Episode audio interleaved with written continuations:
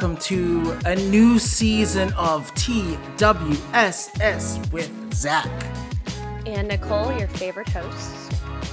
If you are a returning listener, welcome back to a new season. If you are a new listener, welcome to TWSS, a podcast about entertainment news, debates, and theories. I'm Zach, she's Nicole, and we're excited to start a new season with you and just excited to see each other after a new year. We took a break uh, for the holidays and uh, we're back with a new year and new content. So, what's going on, Nicole?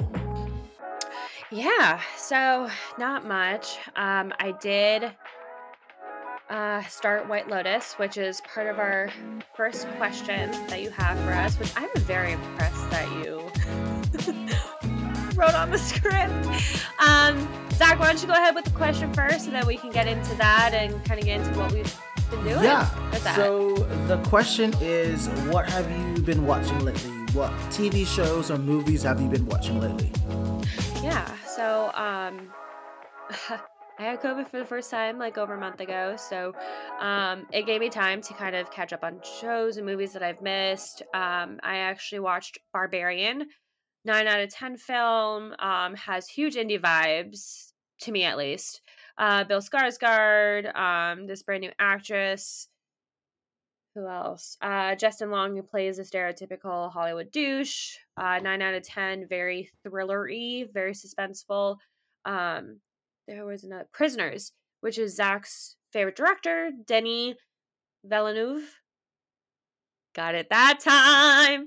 Um, starring Jake Gyllenhaal and Hugh Jackman. Nine out of nine and a half out of ten film for me.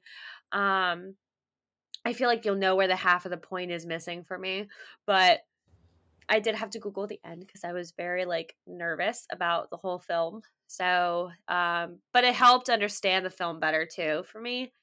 Uh, so yeah, definitely recommend those. White Lotus, I liked the first season, wasn't a huge fan of the second season. I haven't finished it yet. On the verge of doing that.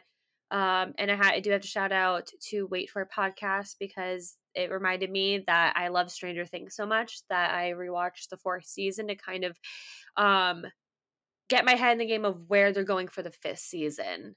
So um, I'm just I'm genuinely excited, and that's something we'll get into next. Uh, Zach, any films or TV shows that we need to know about? Uh, I watched. I'm also watching the first season of White Lotus. Um, I watched The Banshees of Inisherin. I also How is that? watched. It's really good. It's it's funny and pretty dark, but um, honestly, it leaves you with more questions than answers, which I kind of like because it because it means that I'm still thinking about it at the end of it. But yeah, it was it was really good. I really enjoyed it and it kind of made me want to rewatch In Bruges, which is the first collaboration of the same director and actors. So, um, yeah, I, I thought it was really good, and then um, also watched The Glass Onion and Avatar as well. So, which we will get Yeah. into. um, but speaking of, so Stranger Things season five starts filming supposedly at the end of June. Uh, the Duffer, Duffy, Duffy, Duffer, Duffer, right? Duffer brothers uh, posted that they had written and finished the script for episode one of season five. So, um, little short tidbit about it is that they will be sharing David Harbour with the Thunderbolts film, filming also in Atlanta for Marvel. So we'll see how that goes. Um, I don't know why Netflix had the wanted to post this. Um, but they posted how much each actor will be making in season five, which I thought was very intriguing, and I wasn't shocked at all about it. Um, Natalie uh, Dyer, Maya Hulk, Maya Hawke, Charlie Heaton, and Joe Keery will all be making around six million. The kids say uh, the kids will be making around seven million. Winona Ryder, David Harbour, nine and a half million, and Millie Bobby Brown is on her own separate contract because she does so much for Netflix. So she has her own tentative contract of what they're doing. Um, I'm gonna make a prediction, and I feel like I'm gonna be very close to it. I think she's gonna make close to 15 million for season five. Yeah, I'm I'm putting it out there. I'm a lot of a lot of people are saying it's gonna be between it's gonna be close to 12, but I'm going between 12 and 15. So I had this discussion with Casty actually, and she was saying how Winona Ryder is is more well known, which is true. She had she is the goat. She is an OG when it comes to acting. But the way I described it, and I don't know if you'll have a disagreement with me on this, but Millie Bobby Brown ha- like carries the show. Her character carry has carried almost every season, which I do believe Winona Ryder has been a huge I don't want to say landmark, but she's been a huge trait in each season.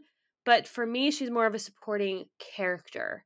She's not I, I see a lot of conflict on your face. yeah, there's a lot of conflict here. No, and I and I would agree. I would. I'm shocked. I'm shocked that David Harbour and Winona Ryder are only making nine and a half million this season. So I'm wondering where that fell into place. Um. So I don't know. I mean, I I might have people that disagree with me, but I also think it's because Millie Bobby Brown does have so many contracts with Netflix. She has so many projects with them that it kind of helps her in that case.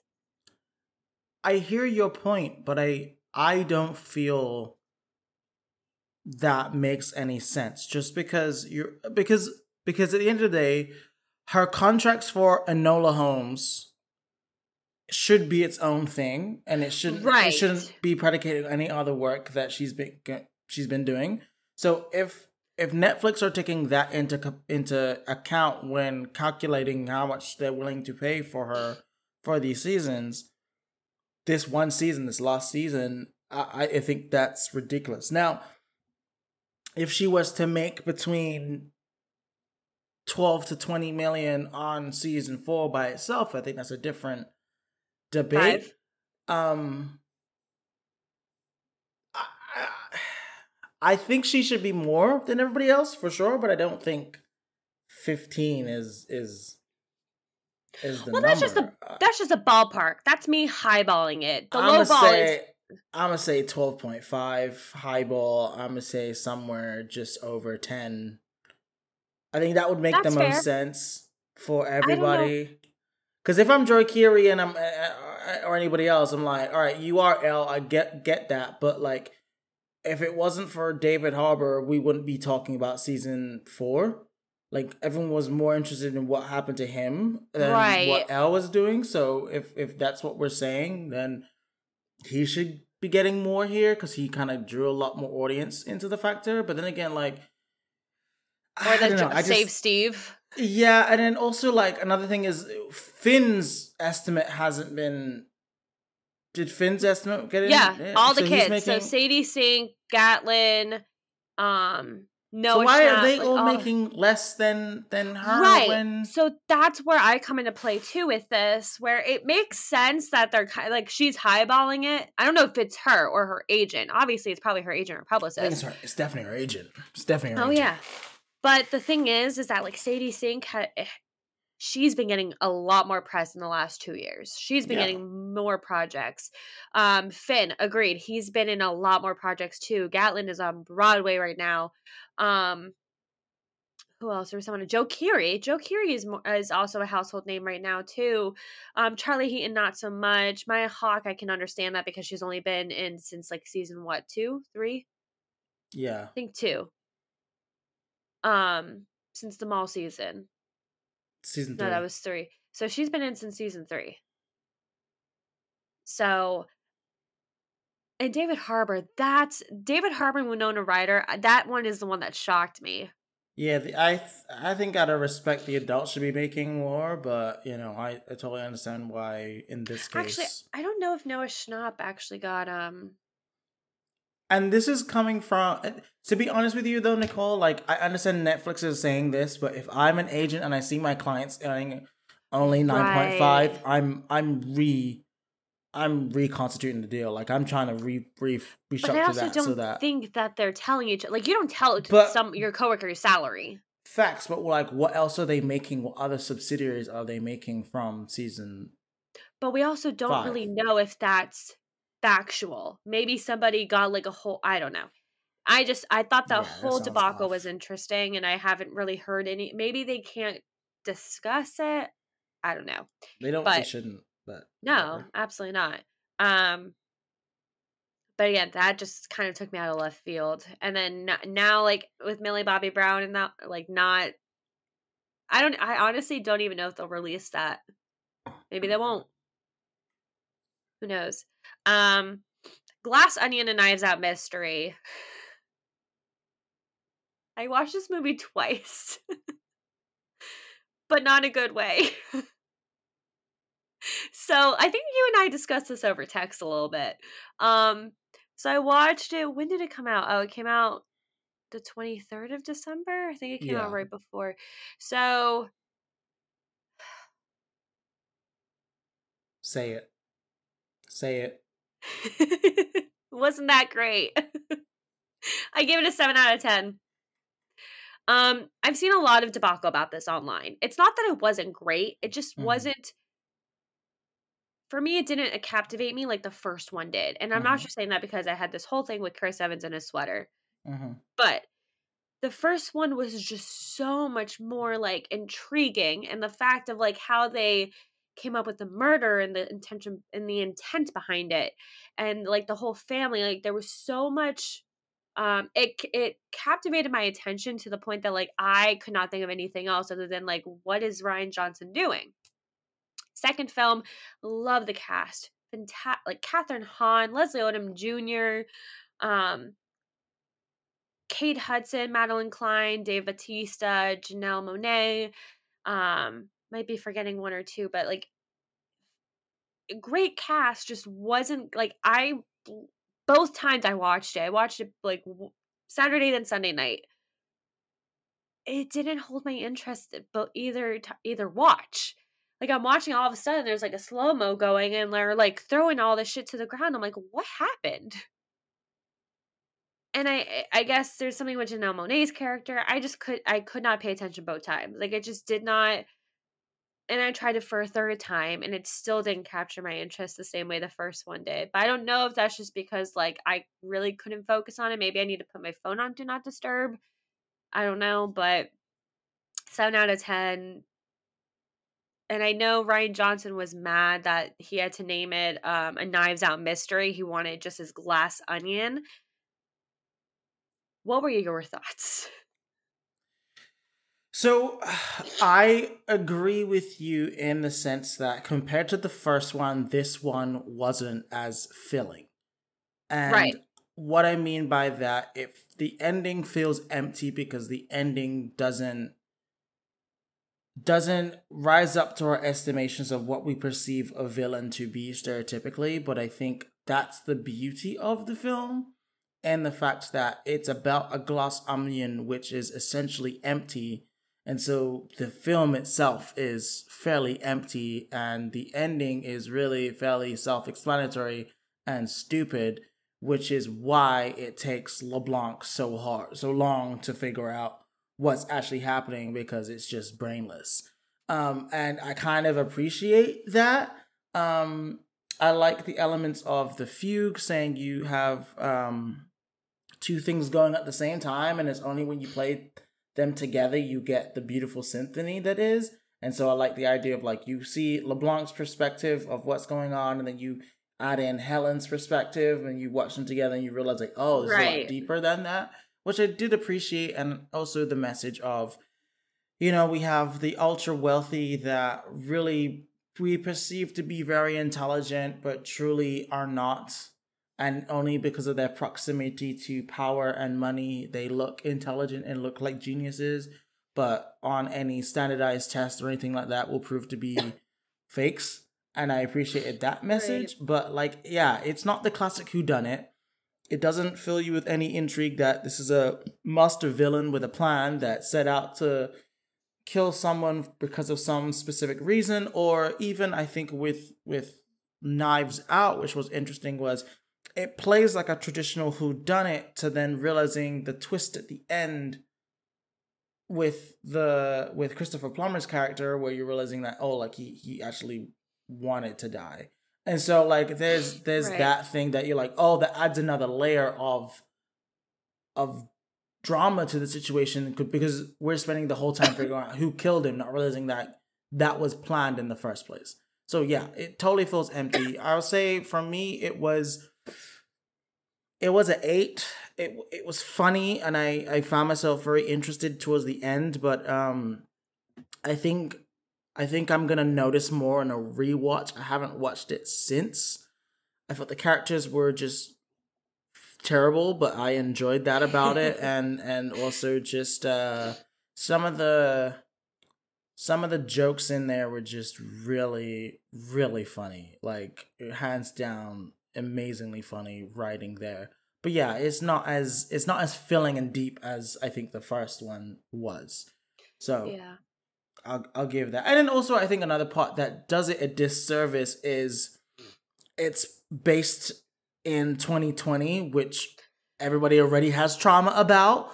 And i think no one's ready to kind of it's like we're not that far removed from Yeah. it that we can watch something like that and just kind of laugh at that. Like people are still feeling the effects of it and and we're still experiencing it. And so it felt a little too soon kind of thing. So yeah that's kind of that's kind of how i felt about glass onion. I- mean, yeah, there's not much more. I, I'm gonna try to watch it again just because, like, my cousin loved it. He kept telling me how good it was, so I'm like, you know maybe I just need to keep. But I have to be honest with you, and this is like kind of like a sidebar of this. I was talking to somebody about this the other day. There are really no projects last year that were like, I don't know if it was you actually. Some I was talking to somebody. There weren't any f- super fulfilling projects for me. Like there wasn't anything that I left the theater and I was like that was amazing because usually there's like one or two films in a year that I'm like that was amazing. Like I cannot wait to see that again. I'm gonna watch it a hundred times on Disney Plus on it wherever. There was nothing last year that held my interest. And there was nothing that I could like like whether TV show wise is a different story but a film there's nothing that I left the theater saying like I'm fully satisfied with what I just watched. I disagree. And I think that's I think that's the beauty of this podcast and us as a co-host duo because I think what we're experiencing is the same thing that most people are experiencing in the sense of people are saying this year that um has been saying for years. There are no original films. There's nothing original anymore. Everything's just a rewrite of something else or it's a franchise Yeah. movie or something da, da, da, da. And I have been one of those people who have been like, I, I, I'm bored by the content. I feel like everything's the same. I feel like all Marvel movies are kind of cookie cutter and DC movies too, to that degree. And so, like, I was like, I'm kind of over this franchise thing. Well, I think you are very much a franchise person, and you're like, I love franchises. I love carrying through these characters. I love seeing expanded universes and things like that. So this year for me has been a great year. I've seen a lot of 2022 or 23? 22 has been a great Okay. year for me in terms of movies because I've seen so many different varieties of movies. I've I've really loved the differences in movies. I mean, from RRR to Yeah. Branches of Inner Inisherin to um, you know, some of the things that were nominated for Golden Globes as well. Like I've watched a Right. broad gamut of different things this year and I've been very satisfied with a lot of it.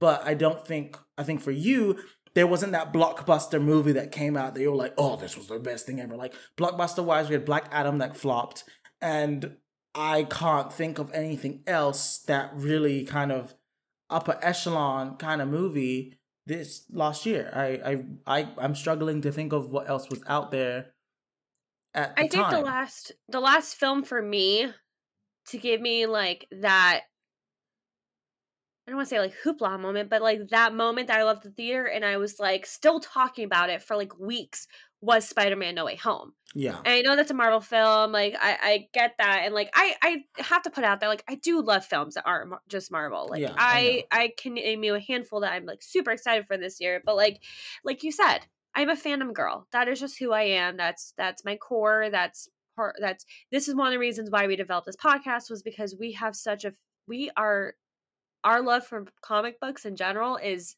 astronomical. hmm And I agree. Last year, going into Wakanda Forever, like that that was a film that you and I discussed that we were like, okay, this is gonna either the, I, I think we kind of gave a lot of high expectations just because of like what they were Mhm. going to have to do with it and everything. And I left the theater and I felt guilty saying this to my friend, but I was like, I just I couldn't get into it. I I I uh, like not to get back into that film, but my feelings just weren't there for it like it was for the first one and there was Mhm. so many obvious reasons why but like even doctor strange like i was so excited for that but i was so like disappointed with the outcome. So but anyways yeah there were for me last year at least there was no like film i left the theater and i was like that film was amazing. That's one i'm gonna go, have to go see again. Um but i'm hoping this year that is i'm manifesting that i'm gonna love at least five films. Um five that are non-marvel and five and that's my goal. I'm naming i'm putting that out there on the podcast right now. I'm gonna try to find five films and at season finale podcast this year i'm gonna bring that back. So and i think we should do that with you. I think we should name five either Yeah, let's name five films that we loved or of of the year. That's fair. Um, but going into it, DC, um, there's been a lot of I don't even know where to go anymore with DC. Like it's just it's horrible to even like there's so much shit. Yeah. Um I mean, I guess uh, just kind of give the shortened version to everybody is that there there was a there was a confirmation in October that Henry Cavill was coming back. It was confirmed he was in Black Mhm. Adam. Spoiler alert Mhm. at the Mhm, him and Viola Davis. Um, December, it was announced that he's no longer returning as Superman, and that they were cutting out all the cameos for the Flash. So. Gal Gadot, Henry Cavill, none of them are going to be in it, and I don't even think Aquaman is making an appearance anymore in the Flash.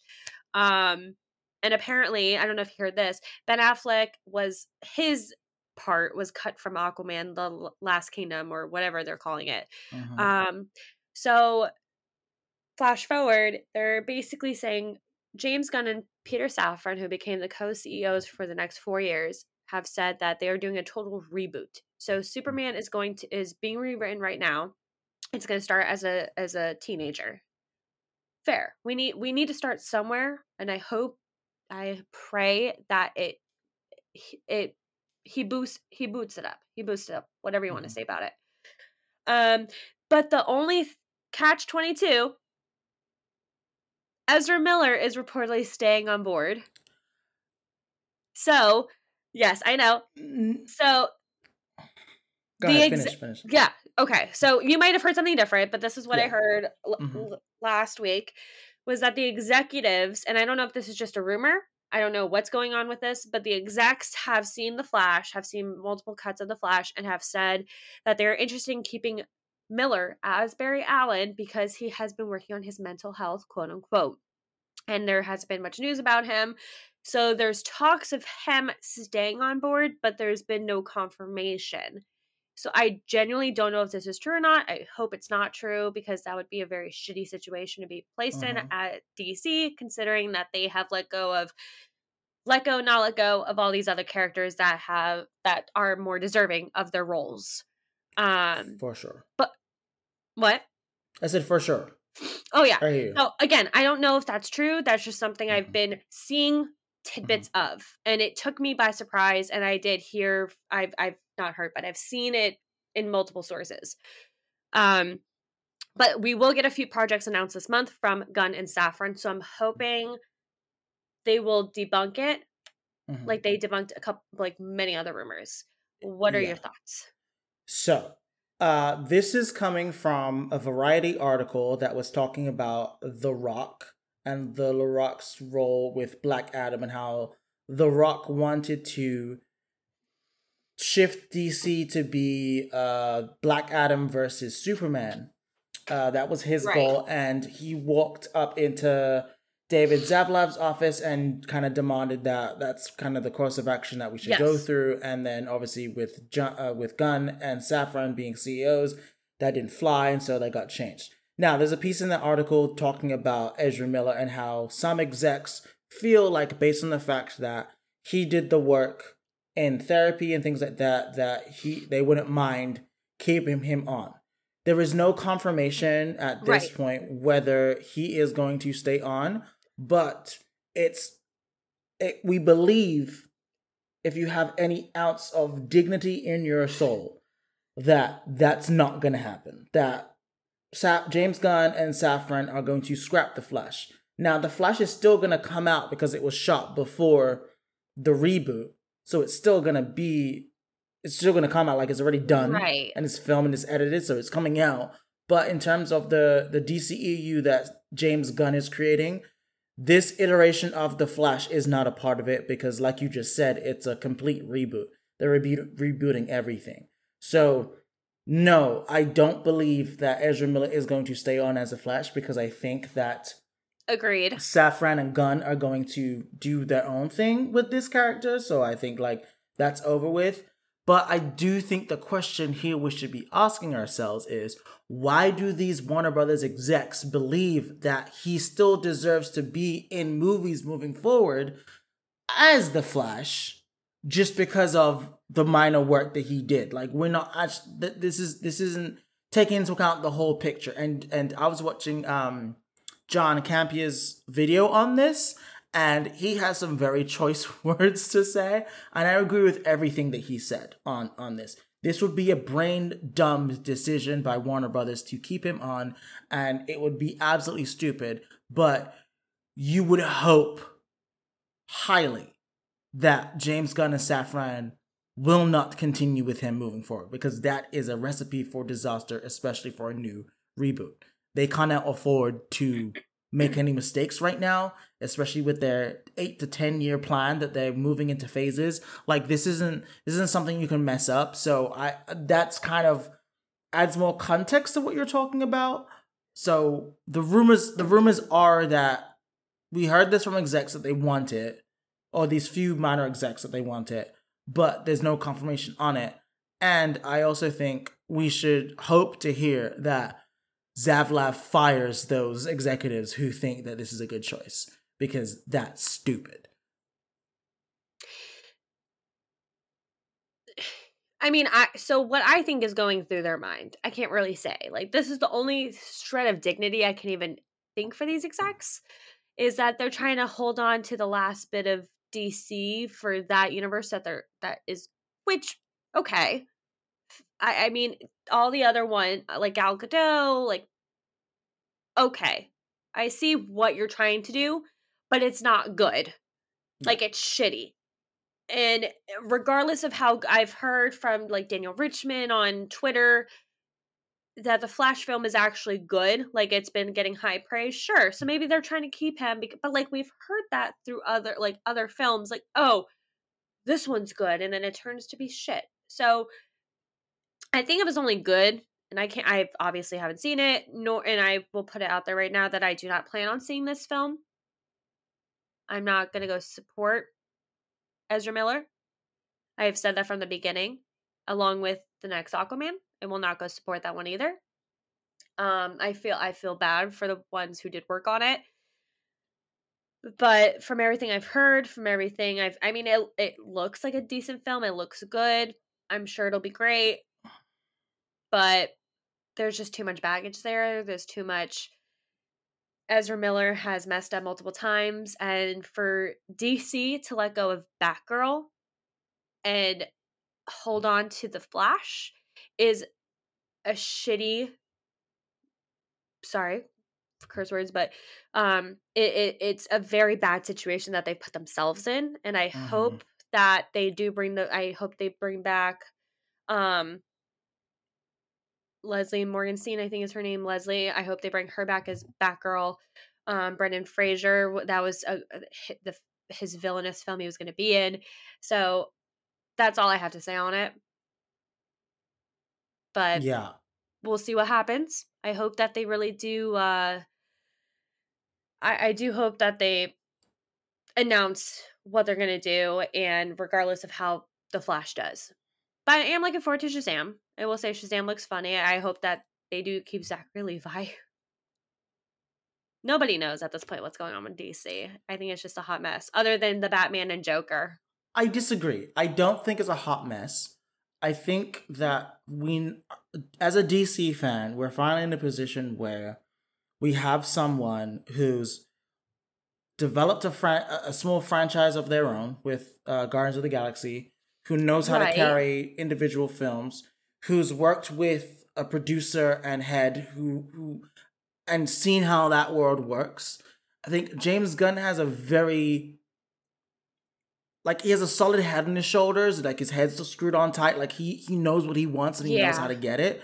And I think I trust that he'll be able to figure out the best way to move forward.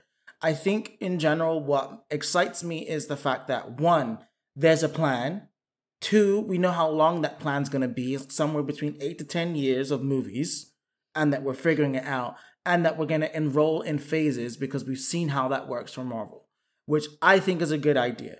Now, in terms of full reboot, I think that's the only way we can move forward is have a clean break and oh, say, yeah. you know what, this thing didn't work. The same way that the Incredible Hulk from 2008 from Marvel isn't no isn't part of the canon anymore. It's like that didn't work. We're gonna put that to the side. This its own thing, but it didn't work for us. We're gonna create our own thing over here and and figure it out. That's what DC is doing now. I just think that it's a little too early in the process that we can't see it from the last right. iteration to this iteration. So we're kind of making we're kind of connecting them and they're not going to be. And so I think that's just the kind of ex- things we're experiencing but I do think it's going to be a good set of films. I think Gunn knows who he wants to bring in to direct different films. And again, like we still have to roll out the end of the DCEU universe being Flash and all of that stuff. But that's mm-hmm. not to say that Gunn won't go back and bring back Batgirl right. later on in the process. Right. Like I think I still think that that's a possibility, but I think for the sake of clean break, we had to get rid of that, which sucks but we had to make a choice there. And I think that hopefully this whole reboot situation means that we we get and rid of helps. those execs that are still feeling like Ezra Miller is a good call. I think that we restructure the DCEU to work better and have a timeline and an idea of how this is all going to come together. Whether the finale is a Black Adam versus Superman, even though that's a dumb idea because Black Adam is a secondary character in his own comic, so why would that even be a thing? Anyway, whoever the big bad is going to be, whether that's going to be Darkseid again and versus Superman or whatever, like making sure that that's the ultimate goal, like our Thanos situation in Marvel, right. and then building up to that, which I think we're going to do, and I think it it kind of the hope is with a young Superman, will then grow him into build it like Iron Man did, and then we'll build into a Justice League situation and go from there. Like that's that's truly what I think is going to happen. Um, but I have a lot of faith in this system, but it does take breaking a few eggs to make the omelet, you know? So that's that's what I think is happening. And I agree. And I and I I've seen I, I kind of know Peter Safran, but not really, but I trust Gunn and I trust his process. And I think that if he says like he's been working feverishly on Superman, like eh, good work takes time. Yeah. Um, but speaking of Marvel, so there were a couple rumors, um, mm-hmm. which I really I you know me, I love my rumors. Um, Sadie Sink is in talks to play Songbird in the Thunderbolts film, which she will be one of the members. I just thought it was a cute little quirk thing to kind of bring in. Um do we want to talk about the, okay I'll go I'll talk about this one last cuz this one really set me off. Um so according to Geek Vibes Nation, Dave Bautista says his time playing Drax is over and while he is grateful for the role, he is relieved that it's over. And a bunch of people were saying stuff, but like it's it reminds me of like the RDJ and Chris Evans situation where they I mean, he probably only had like a certain amount of contracts. Um doesn't necessarily mean he's dying, doesn't mean that anything's happening. Probably just his character arc is like he's satisfied with where what? Yeah, but like what I don't get what people are complaining about. He, There's not much like people complaining, but they're like, "Oh no, he's dying." Like that's just what their immediate reaction is. I'm like, doesn't no. mean he's dying. It just means like he's done. His character arc might be finished. It's satisfied. He his character goes and does something else. We or don't he know. goes and does something else. Right. No, I mean yeah. like they set they like leave his character off at a good point, and his character's yeah. like, okay, you know what I mean. Yeah. Um. All right, Adam Driver is a top contender for Reed Richards in the much anticipated Fantastic Four film. Uh, you're gonna have to explain to me why this is a point of contention because I don't understand why. What do you mean point of contention? I don't understand why people are upset about this by people you mean me? I mean all people. I've, I've i've i've been on twitter. I've seen the different discourse around adam driver and how he doesn't even smile. He plays bland characters. He's not even that good. Blah blah he's highly overrated. Whatever the case like i get i get the different discussions but really like we dead ass had john krasinski playing reed richards for a second. Like what's the difference? Like let's be let's be real. No, absolutely. Let's be real. We have an Oscar Oscar winner, pretty sure Adam Driver won an Oscar. So like what what are you what are you complaining about? I I don't get the discourse. You have a talented actor in your midst to play a character that really is fairly one dimensional anyway. Like what are we really talking about? um I think it was more of like so you know the feeling when you see like someone is being like Sadie Sink, for example. When I saw that she was gonna be cast into as like Songbird, I don't really know the character, but I was excited. I'm like, dang, okay, I really like her. I think it's just because I don't really know Adam Driver other than from Star Wars. So for me, it's more of like I wasn't feeling like excited for it. But you know, I could say that now that I'm not excited if he were to play Reed Richards, but then I could see him in the film and be like, he is that was the best choice. So I think it's just like a uh, an immediate reaction of, all right, I could have seen like so many other different actors playing this role. I had so many other like fan casts, but you know what, Adam Driver, I'd give him a try. He is it- a two-time Academy nominee, a four-time Emmy winner and he's won a Tony. What are we talking about? What are we talking about? How do you mean you don't want him? And why are you surprised he's a top contender? He should be a top contender. He should always be in the running for, for, for roles. What is it? Just because you, you know what it is? You know what it is? This is fan toxicity. That's what it is. That's what it, it is. is. This is fandom toxicity. This is y'all wanting somebody else, and you're mad that he's involved in the list. Doesn't mean he's gonna get it. He may he may even turn it down. But the fact that he's involved, like, come on, like, you want highly rated actors to be involved. We got people out here wanting Jessica Chastain to play Poison Ivy. Like, are you are you dumb? Like, what are you talking about? you know what? I was so excited when they said Austin Butler's agent is trying to get him to play Johnny Bro, Storm. What are you talking about? what do you mean? You want Austin Butler to play, but you don't want Adam oh. Driver? What what are you talking about? did you not hear that rumor too? I did, but I'm just saying like that doesn't make any sense. That doesn't make any sense. Listen, Austin Butler is an is a, a, a Golden Globe winner. No, he's more attractive. That's the difference. Like you gotta call it out for what it is. Stop the bullshit. Stop the cap. He's more attractive. People like him more for his role in Elvis. That's why you want him to be in Marvel because you're thinking, oh, uh, he's a high, high caliber and he's attractive, so it makes sense. You don't. Nobody wants to see Adam Driver shirtless. So stop it. Like let's let's stop the cap right now. That's what it's about. I'm not I'm not hearing it anymore. I'm so tired of this discourse that oh, you came for you? blood. You came for you. You did not come to play tonight. It's dumb. It's dumb. It's a dumb argument. It's not because he's. I think he's an. I think Adam Driver is an attractive man. I would just like to put it out there. I do think he's an attractive man, just not for this role.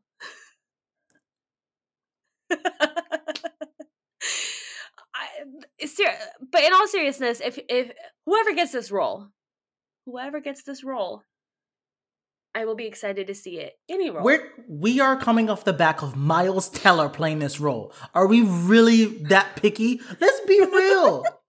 That's what I'm saying. It's because they're attractive. I'm, an I'm trying. man. That's what I'm saying. Doesn't make sense What if they get him to come back for it? What if they do get Miles Teller back? And they're They like, shouldn't. They shouldn't. Did you not think he was good in the role? No, I think it's fine. I just think that he's going to be in whatever they do with Top Top Gun moving forward. Also, I forgot to say I watched Top Gun Maverick and it was actually pretty good. Um, I'm gonna it say it's uh it's a seven and a half out of ten for me. It was Not it was you, alright, not you sidetracking the conversation. but yeah, I'm I'm not hearing this. I'm not hearing this thing anymore. Like Adam Driver's a talented actor. You'd be lucky to have him in in any capacity in Marvel. Um, and We that's would, not to say 100%. he could he could I could see him as Doctor Doom.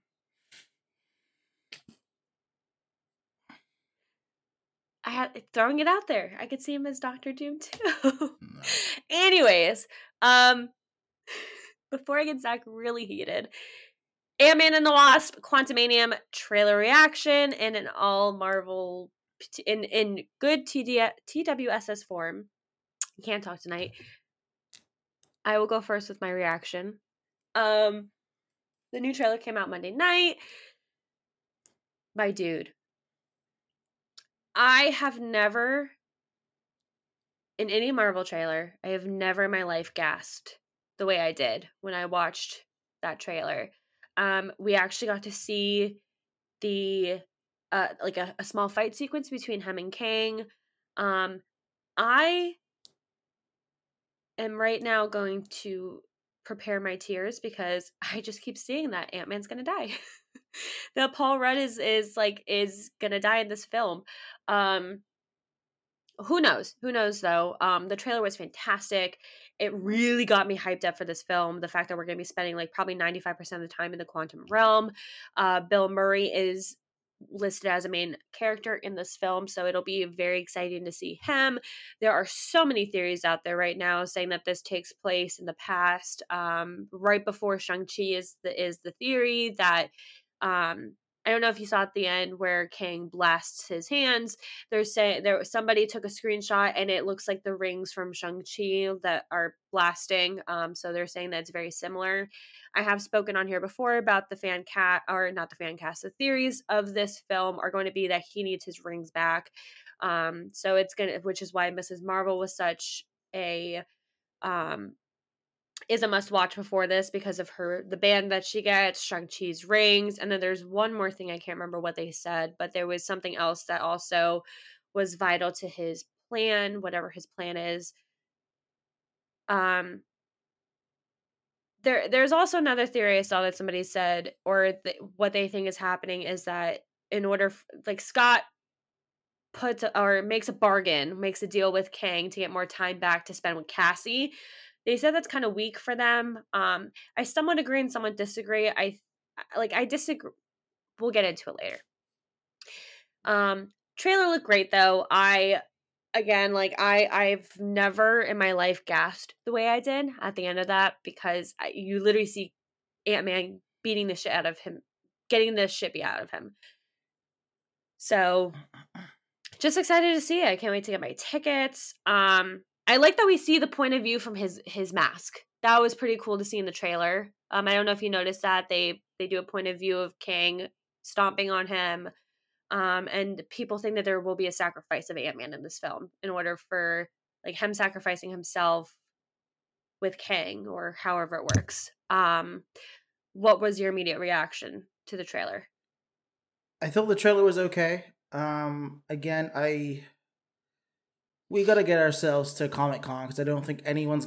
I don't think anything beats Kang's entrance of Oh "So you're yes, Avenger, how I killed you before." I still think nothing beats that line, and I'm I'm kind of annoyed it's not been a trailer since. But I think maybe I they're think that was on D twenty three. for the Or was it at. Comic-Con? Um, it was D twenty three. Was it? D- yeah, it was D twenty three. I think. Um. Uh, I think that it's going to be an interesting one to spend as much time in the quantum realm as we do. Uh, I agree. I think that uh Scott's gonna die, but I think that makes sense because he's the only Avenger that doesn't have any sort of martial arts training or any fight training. He really just goes really small, gets really big, and, and he's and he's creative in when he's small. And I think also what works for him is like the forces involved in being that tiny means he's super powerful, which I guess works. Um, but I think you should get the crap beaten out of you by someone who's a conqueror. Like it makes sense.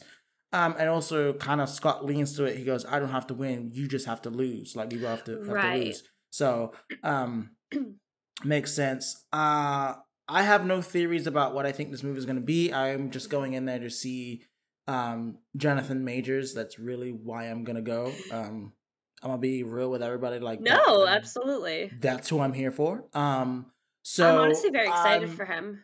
I'm excited to see that and see where it goes, and also how this ties into you know uh, stuff with Loki and the TVA, and how this ties into, like you said, Miss Marvels and with uh, Shang-Chi. Um, so we'll see how that all goes. But I, I didn't, I didn't gasp. I didn't find chills. I just was like, okay, this is a solid Marvel trailer that we come to expect. I think it's going to be funny and heartwarming, and I think uh, that's going to be interesting. I disagree severely with whoever had that theory that the whole he needs more time is a bad. That doesn't. That doesn't it's not okay with them. I I think that's the dumbest thing I've heard.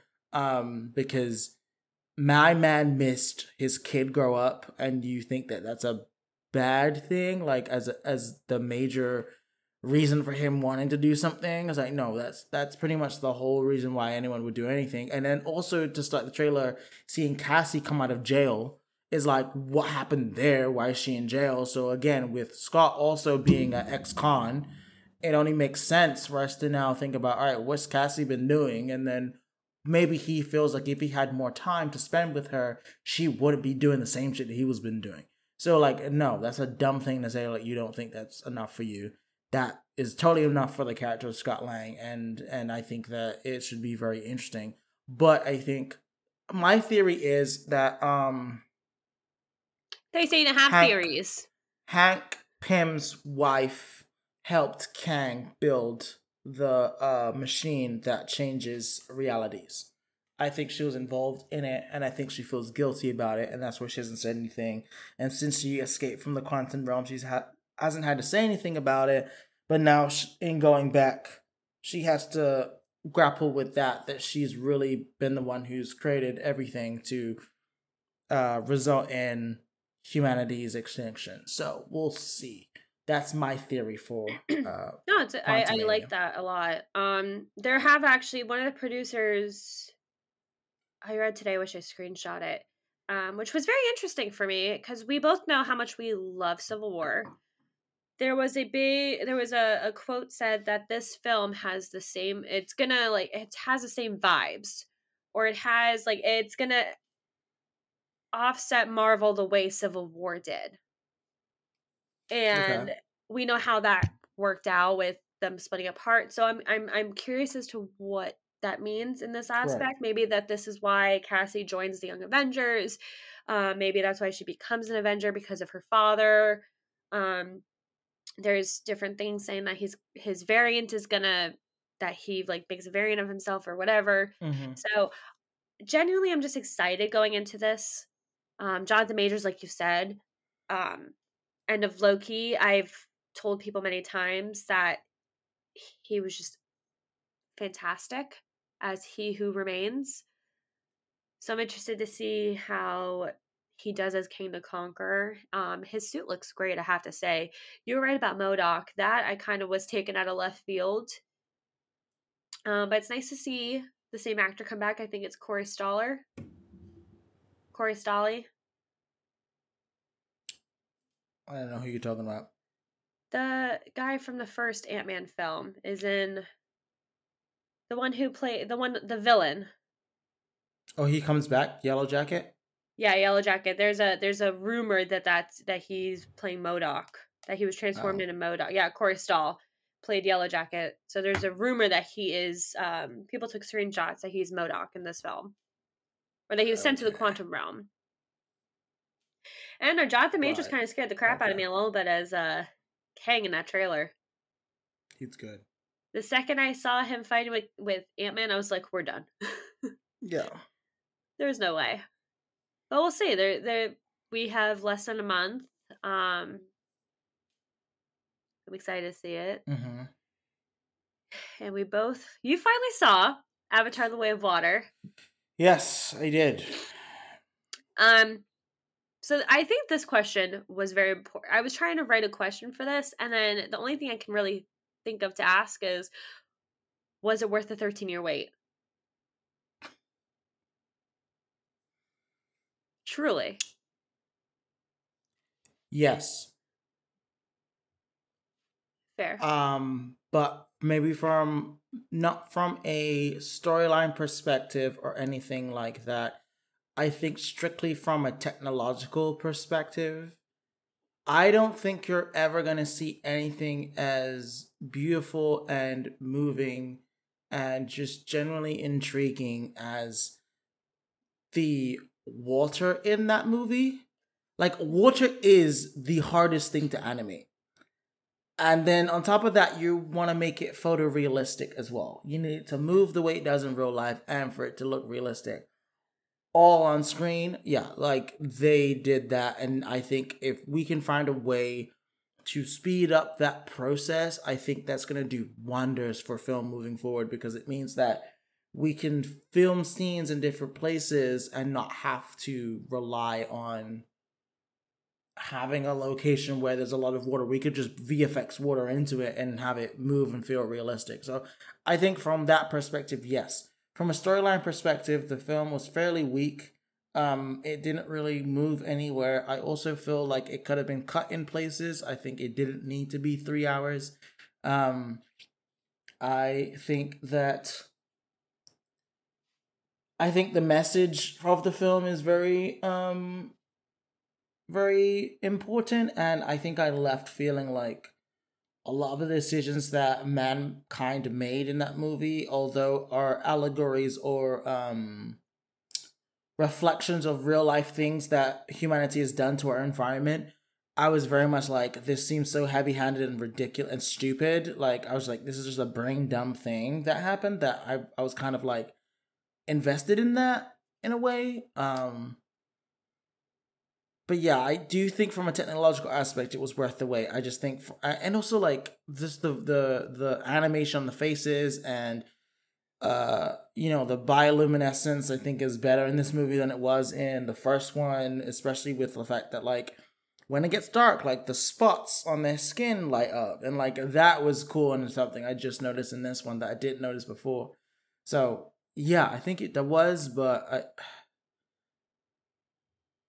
I also think we need to take into account that the 13 year wait isn't just for this movie, but also for the other movie of Avatar 3 because he did also start filming shots for that too. So I think it's not all on just this movie. That's fair. Um, I've been uh, since we decided to discuss this film for this first episode. I've been really like contemplating going back and forth on my thoughts on it because immediate reaction was I didn't like it. But we both know I wasn't a fan of the first one either. I didn't I truly did not see the hype. Um I rewatched the first one as well a couple weeks ago right before I went to go see um Avatar The Way of Water.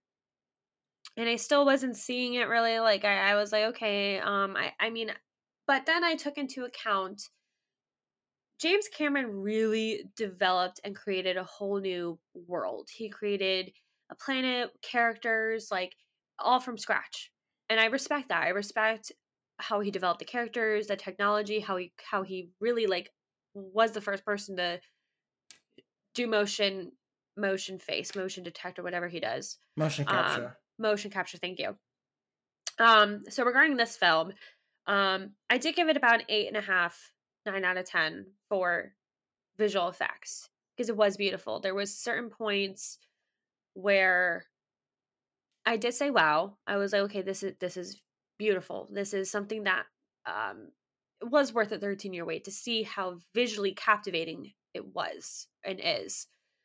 Storyline wise, I agree with you. Was it really fell dead for me out of uh, a lot of throughout some of the film. Um, I did tell I I went with uh Shannon and her family, and at one point when we walked out for um for a bathroom break, I she asked me what I th- her and her husband asked me what I thought, and I said honestly, like I'm bored. like the first 30 minutes did not do anything for me because it's the way of water. I was kind of confused. Like, when are we getting to the water aspect of it? Why are we still in the forest?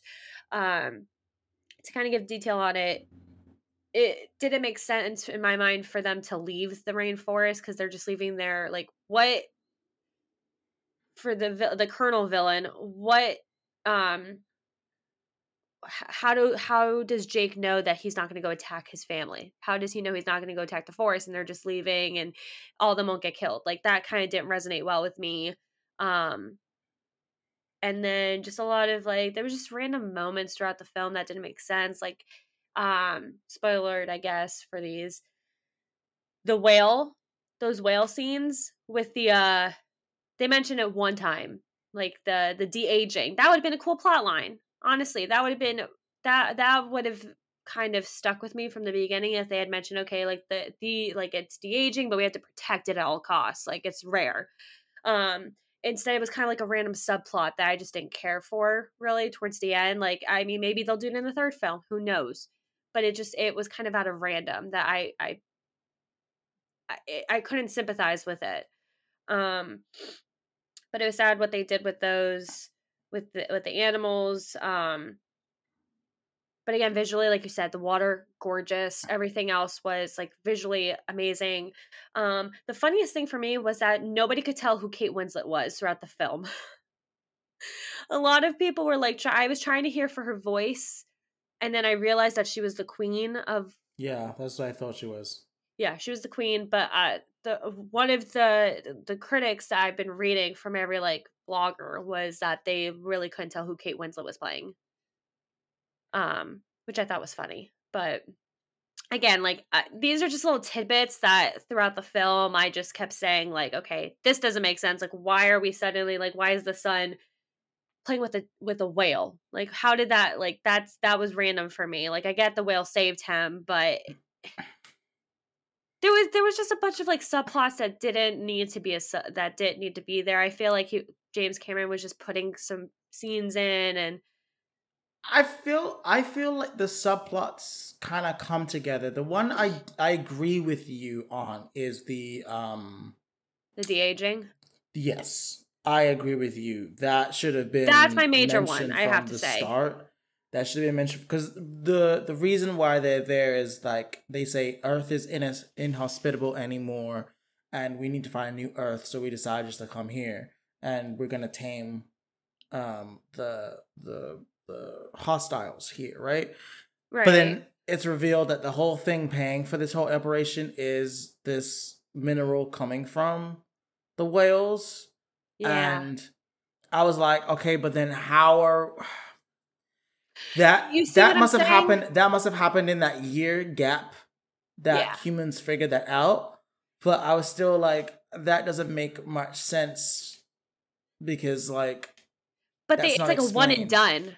Really, yeah. like he yeah. does it, he extracts it, and then it's like not discussed anymore. Like I wish that because it kind of what I had said to them after the film was it was very repetitive. Like it was for me at least, like the first film is about like the colonel like going after Jake Sully. Okay, yes, cool. I like that. I like this fight scene. Second film, same shit, different scene, or say you know what, like you know what I mean? Different mm-hmm. like planet, different wherever. Mm-hmm. Um, I I kind of wish that he went a different route, but I guess it makes sense because he's trying yeah. to get payback. It just it I wish they did something else. In my opinion, maybe that would have. I don't yeah. know. Yeah. I'm hoping the third film because I eh, there's a there's a interview with James Cameron that says like the second film he was given 14 page of notes. The third film he was given like two page of notes and like a email. Fourth page or fourth thing they didn't come fourth film they did not have any notes. They just sent to him holy like f bomb and so i'm hoping i'm i am hoping that they like the next two films change my mind that's what i want i want my mind to be changed that okay we've been we started here and now we're at this point this is what it was this is worth the wait Yeah, I think so. I heard the Cameron wants a third one to be about fire, a fire Na'vi yes. tribe where they destroy things. So we'll see where that goes. And then um, I can only assume the last one would be Earth for four films, um, but we'll see. It's kind of feeling like Avatar: The Last Airbender here. Um, so uh, that's what I perceive that we're gonna go, and then I. I you think agree. he's trying to hit all the elements? Earth, wind, fire, and well, it's it's uh it's about the environment. The whole the whole Avatar franchise is about the environment. His his love letter to the environment. So um, that would um, impress me. We'll see. Well, that goes. Um, but yeah, I I would say I'll give it uh an eight out of ten as well. I think, like you said, technically it was a ten, but yeah, there's something missing from it, and uh, I I don't know what that is. A lot of what it maybe this will help because this is this is the same thing I've seen from everybody who has seen it. Um, I couldn't also really connect with any of the characters, kind of like I did in the first film. The first film we're we're focusing on um, Sigourney Weaver's character. We're focusing on Jake Sully and um, Zoe Saldana's character, and kind of understanding the rain, the the forest. We're understanding the Na'vi. We're we're seeing how um, Jake Sully can wa- finally walk again. Like it, it's one of those. It, it, his character arc. I wouldn't say was completed in the first one, but his he went from here like below to on top. Um, the best way I can analyze that. So I think the second one, a lot of what I've seen is that character arcs were not met, or character arcs were not. You couldn't really connect with them, which I do agree. The kids were kind of we we focus solely on the kids i in my opinion like jake sully was there um i mean they were still like okay he's he's the leader he needs to protect his family um i feel like zoe saldana was kind of pushed back a little bit and then we did focus on the kids so it was hard for me to even like especially with sigourney weaver playing a 14 year old that one i was kind of like iffy on just because I can hear her voice and I'm like, oh, this it's like a 40 year old in a 14 year old body. That didn't impact me. I'm gonna be honest. Like I didn't feel that way. I felt in in regards to Jake Sully, I think it was the realization that he's become a father and that um while it's his job to protect his family um, that he never actually ingratiated himself in the culture of the Na'vi until the end of this movie, when he's like, "I finally got it," and I think yeah. that was even though like he he became Na'vi leader and he did part of the cultures and everything. It wasn't until like he's he started talking to Kiri and Kiri was like, "Oh, I can hear Eywa," and he was like, oh, "I can hear her heartbeat." And he's like, "How how what does her heartbeat sound like?" And she says, "Mighty." I think that's when he kind of clicks with him. He's like, oh, like this thing is real. And then when he finally plugs in at the end of the movie, you're like, oh, yeah. oh yeah, like he, I think he gets this thing now. Um, so it just, if that was the whole purpose of the movie, like it took us way too long to get to that point. Yeah. but otherwise, yeah, it was. It, we did focus a lot on the kids because I think we realized that these are all pieces of him and yeah. the, how they navigate the world, being uh, half human, half Na'vi. Um, but yeah, it it doesn't leave off in a way where it's like, all right, we're really prepared for this situation and what's gonna happen next, and uh,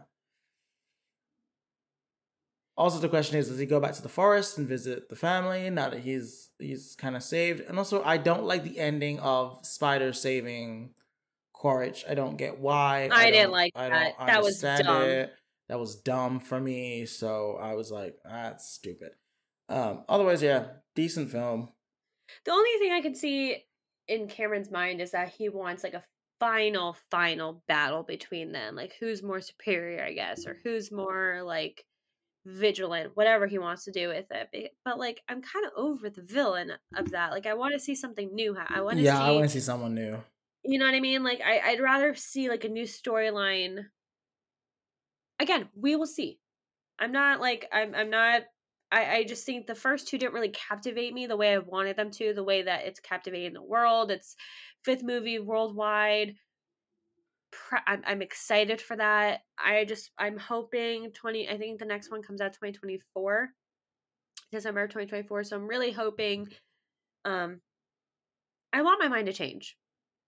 I want to be wowed by these films, which I am. I'm wowed by the visual, the the how visually beautiful they are. So I'm excited to see what they do, and I'm hoping the fourth one, if it is on Earth, like what are they going to do with that? Where are they going to take us? Are we going to see like a destroyed Earth, so, like humans picking it up? Like what are we mm-hmm. going to do with it? So interested to see where they go with it. Truly. Yeah. Um, any final thoughts? Anything we've discussed tonight? Nope. I got nothing else to say. Um, just excited for this year. yeah. I'm manifesting um Comic Con and D23. Manifesting good films this year. I'm excited. Oh. I do have to say, ha- I'm I'm extremely excited for Barbie. They're keeping it very under wraps. Um, I'm I I want to see Margot Robbie do good in a film. Like I just want to see.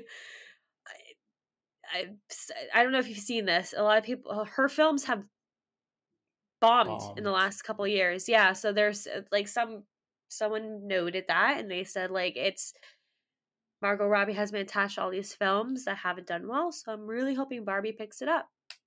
I love her as yeah. an actress. So we'll see. We shall. well, that was another episode of TWSS with Zach and Nicole. And we will see you.